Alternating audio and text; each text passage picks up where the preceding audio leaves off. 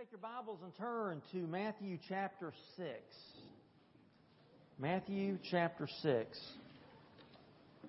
And as you do that, uh, I want to read a passage to you written by Oscar Wilde. You may remember Oscar Wilde from literature back in high school or college. He was a famous Irish poet and, and playwright. He wrote The Picture of Dorian Gray and The Importance of Being Earnest. He spent his life pursuing this philosophy of pleasure, pursued personal happiness at all costs. That was his, his philosophy of life until eventually his sordid lifestyle landed him in prison. And it was while he was in prison that he wrote his last published work called De, De Profundis. It was a lengthy letter that served as a counterpoint to his previous hedonistic philosophy of life. And I want you to listen to this excerpt. The gods had given me almost everything, but I let myself be lured into long spells of senseless and sensual ease. Tired of being on the heights, I deliberately went to the depths in the search for new sensation. What the paradox was to me in the sphere of thought, perversity became to me in the sphere of passion. Desire at the end was a malady, or a madness, or both. I grew careless of the lives of others. I took pleasure where it pleased me. I forgot that every little action of the common day makes or unmakes character, and that therefore what one has done in the secret chamber, one has someday to cry aloud on the housetop. I ceased to be lord over myself. I was no longer the captain of my soul and did not know it. I allowed pleasure to dominate me. I ended in horrible disgrace. There is only one thing for me now. Absolute humility. That passage was written in eighteen ninety-seven. Now, the next passage I want to read to you was written about twenty-eight hundred years before that by another famous author who also spent his youth in the hedonistic pursuit of pleasure. In Ecclesiastes two ten through eleven, it says, I denied myself nothing my eyes desired. I refused my heart no pleasure. My heart took delight in all my labor, and this was the reward for all my toil. Yet when I surveyed all that my hands had done, and what I had toiled to achieve, everything was meaningless, a chasing after the wind. Nothing was gained under the sun. So, twenty-nine some some odd uh, hundred years ago, twenty-nine hundred years ago, Oscar Wilde one hundred twenty-two years ago, and here we are today, and people still fall into the same age-old trap of believing the lie that happiness and experiencing pleasure are the highest forms of good. We're told today to do what makes you happy. Seize the day because you only live once. Treat yourself because you deserve it. Quench your thirst. Feed your urges. We're supposed to keep up with the Joneses because he who dies with the most toys wins. But as both Wilde and Solomon would say, that's all vanity, a chasing after the wind. And that kind of lifestyle will always end in disgrace and humility. Or as Jesus said, these kinds of treasures will decay and disappear, leaving us full of darkness and despising God as we chase after that ever-elusive prey called happiness. But what if happiness can be ours? What if we can know lasting joy and eternal pleasures? What if they're not found in chasing the pleasures and priorities this world offers? What if instead it's found in seeking first the kingdom of God and His righteousness?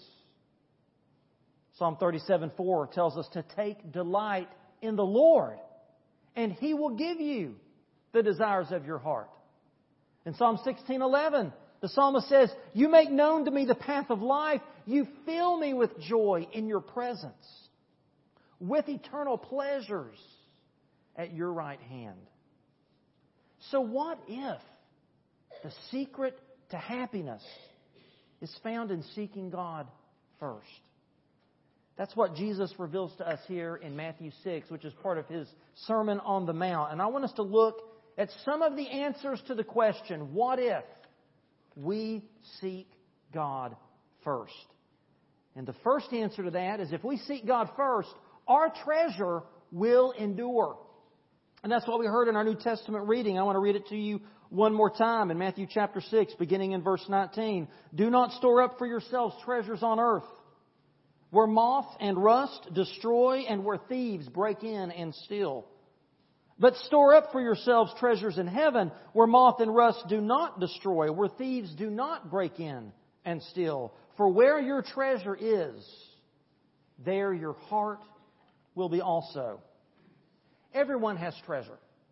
You have treasure. I have treasure. It's part of being human. God created us with the capacity to need, to value, and treasure something or to hold someone dear.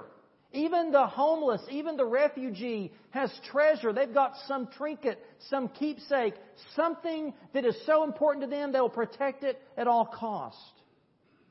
Jesus isn't saying that owning property, that having or wanting things and making retirement investments is wrong. He's not saying that any of that is wrong. He's saying they cannot be the focus of our lives. He's saying they cannot be the basis for our hope or our happiness. A biblical view of wealth celebrates earthly goods as gifts from God, things for which we should give thanks to Him. But they're not to be our chief aim in life. Because as Solomon writes in Ecclesiastes five, ten through eleven and verse fifteen, he says, whoever loves money never has enough. Whoever loves wealth is never satisfied with their income. This too is meaningless. As goods increase, so do those who consume them. And what benefit are they to the owner except to feast their eyes on them? Everyone comes naked from their mother's womb. And as everyone comes, so they depart. They take nothing from their toil that they can carry in their hands. What Solomon is telling us here at the beginning of this passage is that earthly goods and pleasures tend to be more burdensome than they are blessings. They weigh us down. We lose sleep worrying over it. They cause us to overindulge. They distract us from the greatest joys and pleasures of God. And we easily become dissatisfied with what we have because we want more. And as soon as you get something and you think, oh, this is great. Maybe it's the latest iPhone. Guess what? In a year or two, there's another greater iPhone. And what do you want? You want that iPhone. And that's true for televisions. It's true for cars. It's true for clothes. Fashion changes. There's nothing that we get that we are ever truly satisfied with because we always think, what if I had something even better? What if I had a little bit more? However, wealth can be a blessing. When we share it with those in need, when we pass it along to our family and friends, when we enjoy it with a heart of gratitude directed toward God. I believe the writer of Ecclesiastes is saying that material goods can either be earthly treasures or they can be heavenly treasures depending on our priorities. In fact, you could argue that he's saying, where your heart is, there your treasure will be also. The psalmist warns us in Psalm sixty-two ten, though your riches increase, do not set your heart on them. He's not saying that the increase of riches is wrong. He's saying when your riches increase, don't set your heart on them. And this applies to far more than just physical goods, physical riches. It can mean our reputation. As your reputation increases, it could mean our credentials, our careers, our relationships, our accomplishments. Whenever those things increase, do not set your heart on them. The distinction, you see, isn't so much physical versus spiritual. It's temporal versus eternal. And we are to set our hearts on things that are eternal. It has to do with what we choose to structure our souls around. In his book, The Divine Conspiracy, Dallas Willard says that it's about whether the life we live in the here and now will be an eternal life or not. He goes on to write, we reveal what our treasures are by what we try to protect, secure, and keep. And so think about all of the ways we try to protect our earthly treasures, right? Okay, we, we put them in safes. We put them in the bank. We, we buy insurance. We have sprinklers, security systems. We even have to protect our identity from thieves. We have to protect our digital treasures from viruses and from hackers. Even if we make it through this life, protecting all of that. Let's say we do a great job. Let's say we do an excellent job and we go through all of our life. We protect everything and nothing is ever lost. Guess what comes in at the end and snatches it all away? Death. There's no protection against that. Which is why we must treasure God and His reign, His kingdom, more than anything else. I mean, we all want to invest in things that last. That's what Ben was getting at with his children's sermon. We want things that are going to stand the test of time. We want to buy a car that we can put a lot of miles on it and it not depreciate too much, and, and, and, and we can drive it for a long time. We're interested in long-term investments that are going to pay great dividends. And if that's true, then why not invest in a long-term investment that will neither depreciate nor deteriorate?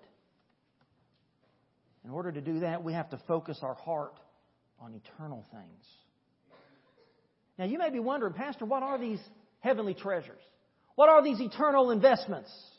Well, Jesus doesn't give us any specifics here, but I think it's safe to say that they're the things that we do and value and invest in that are eternal, that are never-ending, such as developing Christian character, bearing the fruit of the Spirit, growing in our knowledge of Christ, leading people to faith in Christ and making disciples of them. And I think it includes even the investing of our earthly treasures in things that will reap eternal dividends.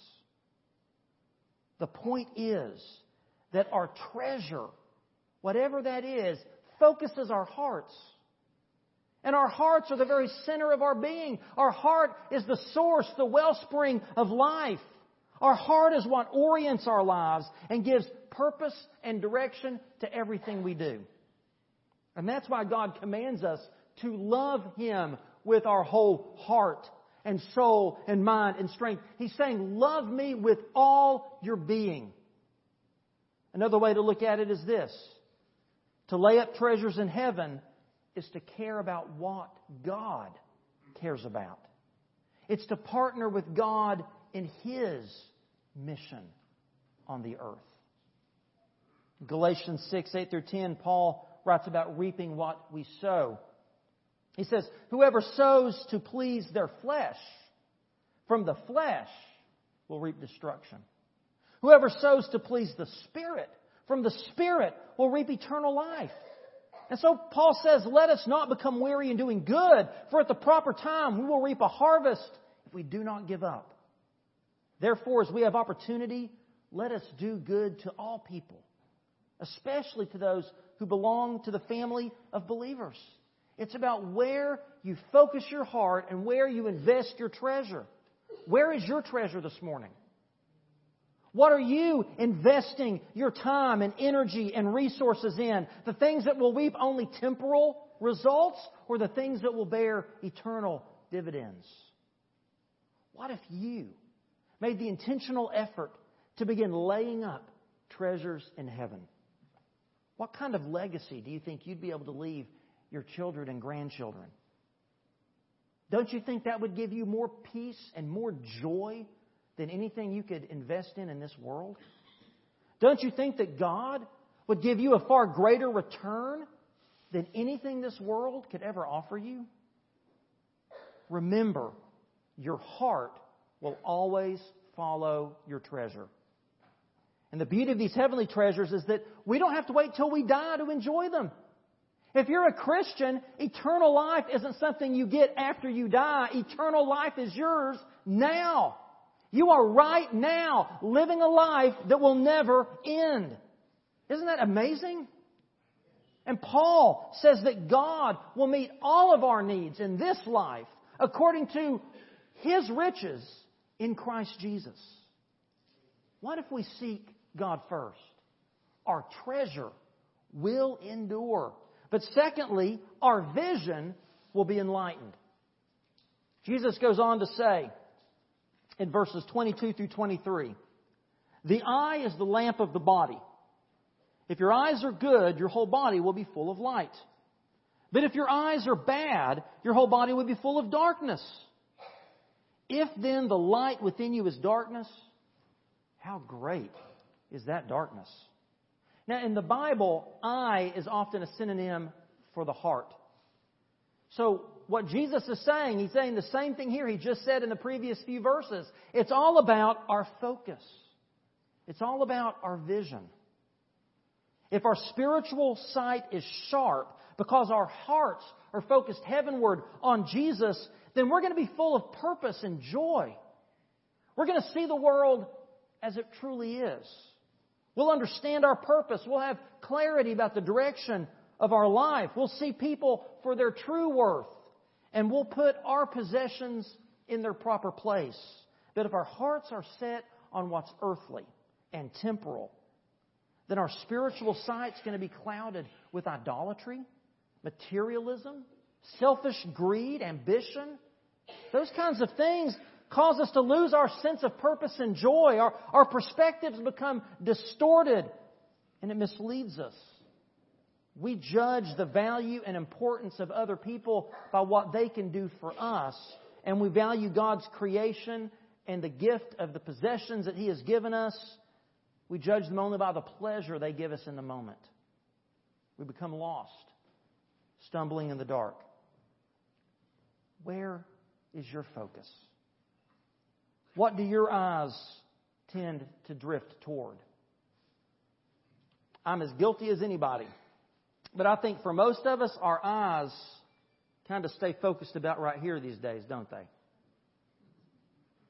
Think for just a moment about that. Think about what you're looking on on this phone as you're scrolling past photos and articles and advertisements. What catches your eye and makes you stop? You ever thought about that? We're kind of training our brains. We just kind of scroll and scroll and scroll until something catches our eye. And we go back. We click it. What catches your eye and why?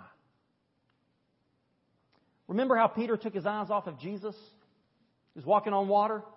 It was stormy. And as long as he had his eyes on Jesus, he was good.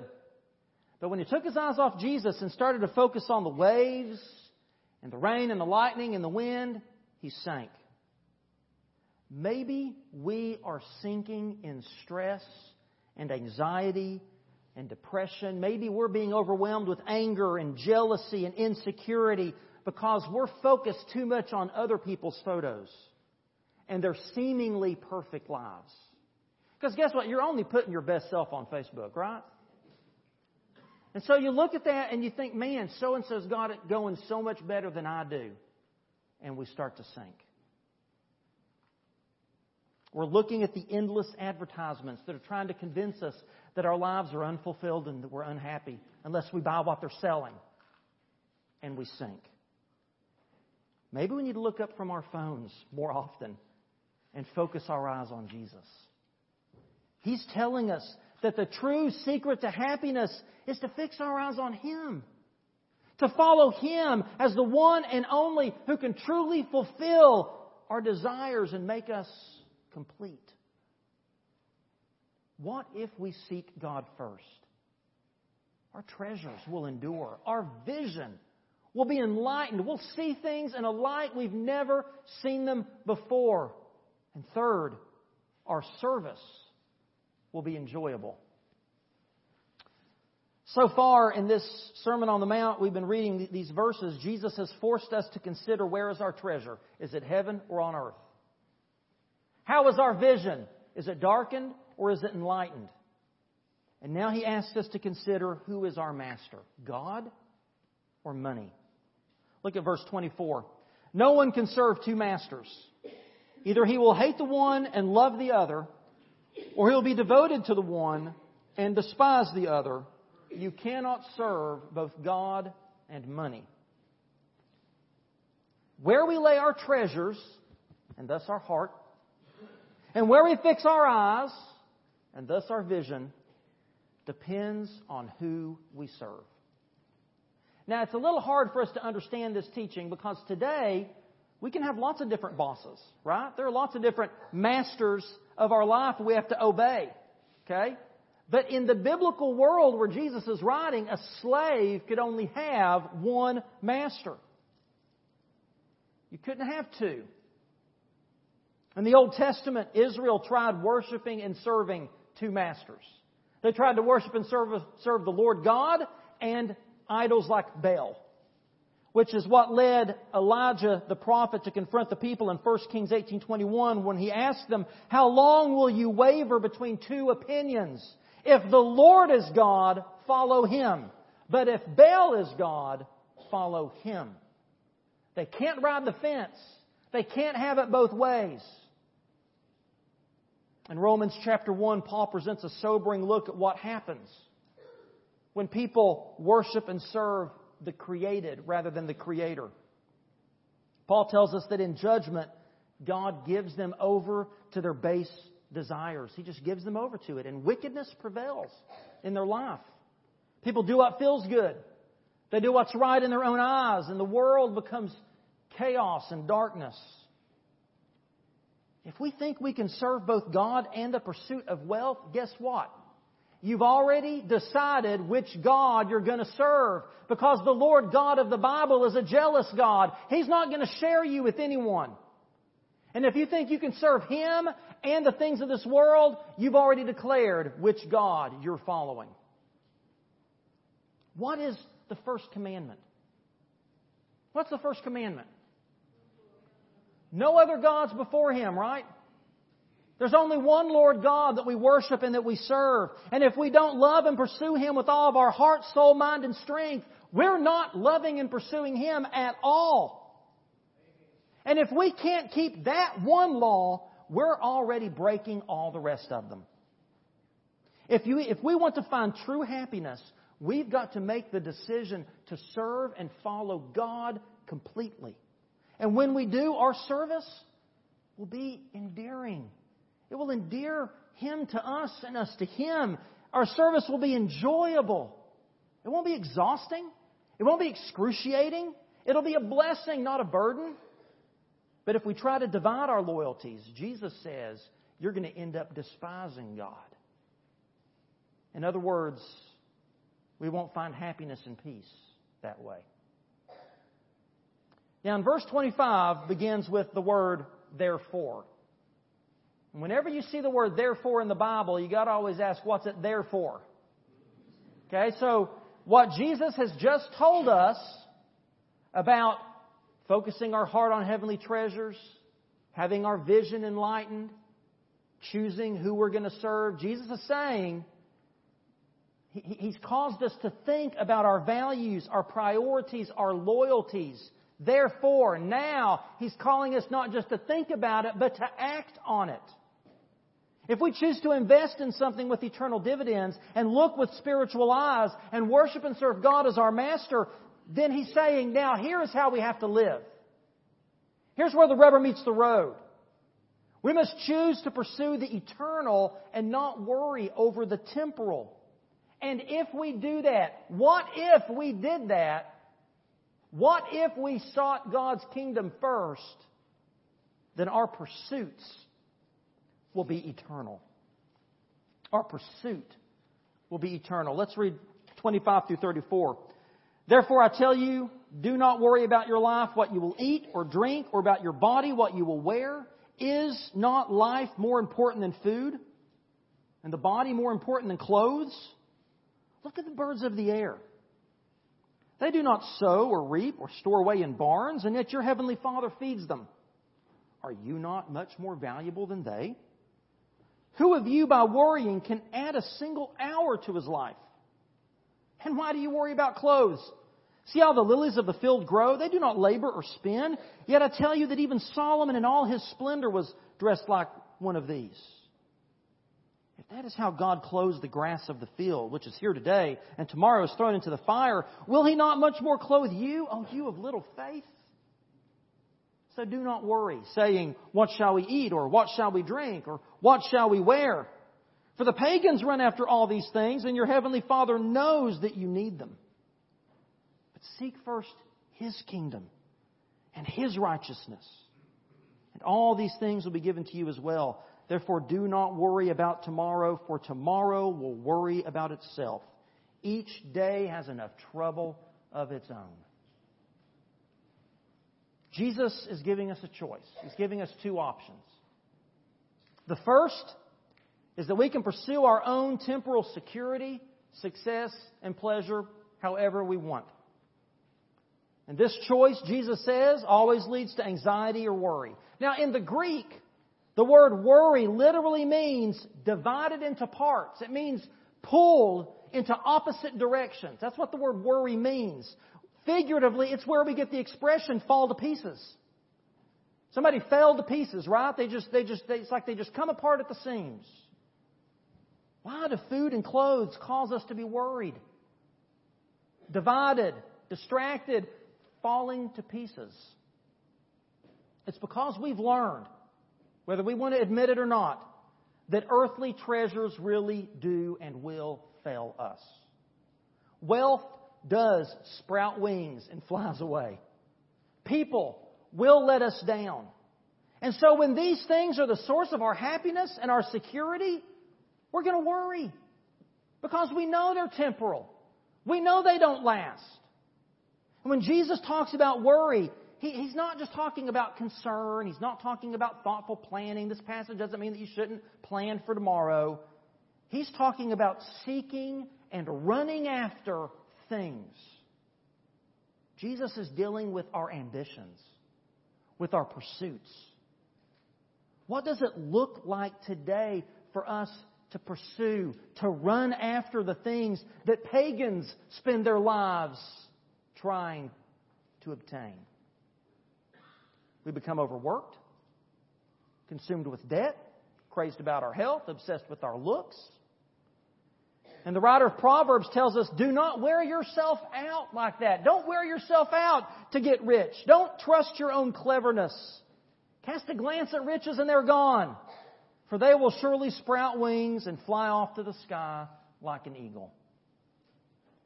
The kind of pagan pursuit that this is talking about and that Jesus warns us against is unproductive, isn't it? Because you can't add a single hour to your life by worrying. We can't, in other words, we can't really do much about our physical needs on our own. You, you can't produce your next heartbeat. You can't even produce the, the air you're going to breathe next. We are so dependent on things outside of ourselves. And ultimately, we're dependent on God. So to worry about it is unproductive. To worry about it is unnecessary. Because if we trust Him, God has promised to take care of our needs. Amen? And it's unworthy of us to worry because we are so much more than just bodies that have to be housed, clothed, and fed. We are so much more than just psyches in need of self-help, self-esteem, and stroked egos. How many birds are you worth? How much more important are you than the most beautiful flowers in the field? So both Jesus and Paul give us the prescription for anxiety and worry and wrong ambitions. And that prescription is prayer. Listen to what Paul says in Philippians chapter four. He says, do not be anxious about anything. Don't, don't fall to pieces about anything. But in everything, by prayer and petition, with thanksgiving, present your requests to God. And the peace of God, which transcends all understanding, will guard your hearts and your minds in Christ Jesus.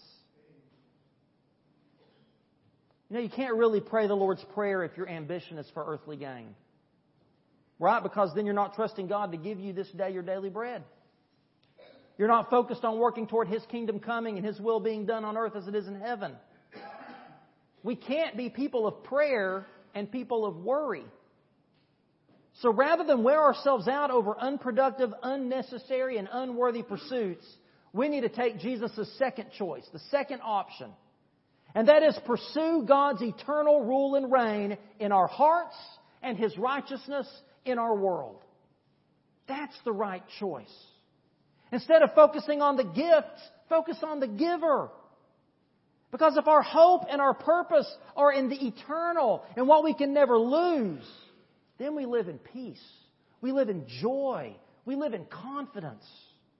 To seek first God's kingdom and His righteousness means that we work and we live as if we're those whose lives are hidden with Christ in God. His kingdom becomes our priority, and we work and we live to discover where God is working so that we can join Him there, so we can partner with God in His kingdom's work so that His righteousness will spread throughout the world. Someone posed a very good question once. They said, if God promised to feed and clothe His children, then why are so many of them ill-clad and undernourished?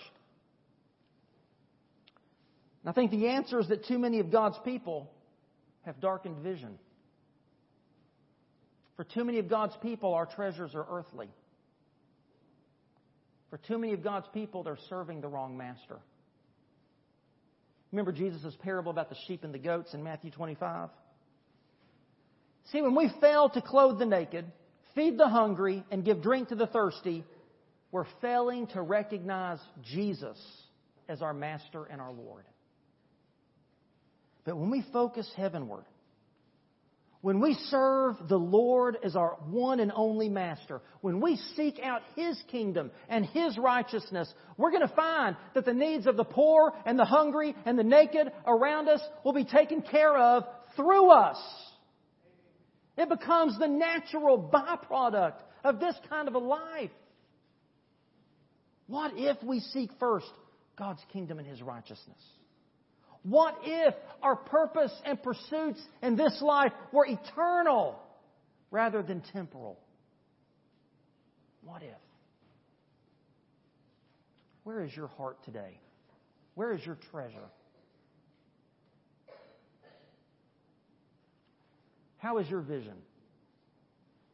Are you clear and focused on what really matters? On what's truly valuable? Or is your vision clouded by the distractions of the world's values and priorities? How's your vision? Who do you really serve?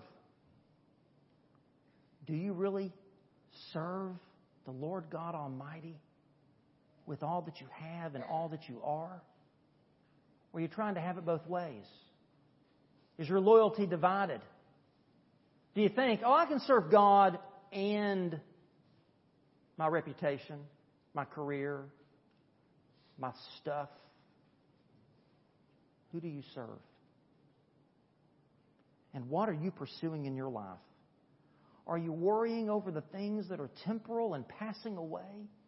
Or are you seeking first the kingdom of God and His righteousness?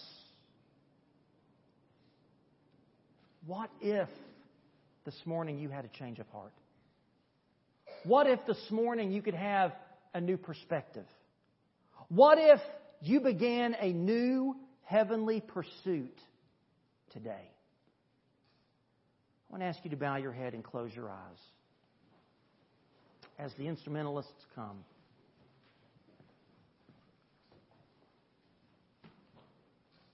Think about these things. Where is your treasure? How is your vision? Who do you serve? And what are you pursuing in your life? Maybe the Lord God today is calling you as a follower of Christ. He's speaking to your heart right now, and He's saying you've gotten off track. You've gotten distracted. You've wandered astray. You're chasing after the wind. And He's calling you today to come home. To turn your back on all of that and to reclaim what is yours as His son or daughter. All that He has is yours. This altar is open for you if you need to come and deal with your Father in heaven and come home. Maybe today you know that you're not a believer in Christ. You know that you've never repented of your sin. You've never trusted in Christ for that free gift of eternal, everlasting, never-ending life. That can be yours today if you would come this morning and say, Brother David, I, I need to ask Jesus Christ into my heart. Maybe God would have you unite with this church through moving your letter from a, another church or from following Him in believer's baptism. Whatever God has spoken to you today, I hope you'll be obedient.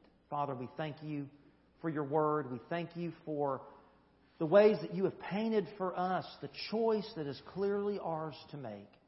You don't force us. You invite us. You draw us in. And I pray that Your Spirit would draw in the hearts of these people today. In Christ's name, amen. Would you stand and sing? Come as God's Spirit leads you today.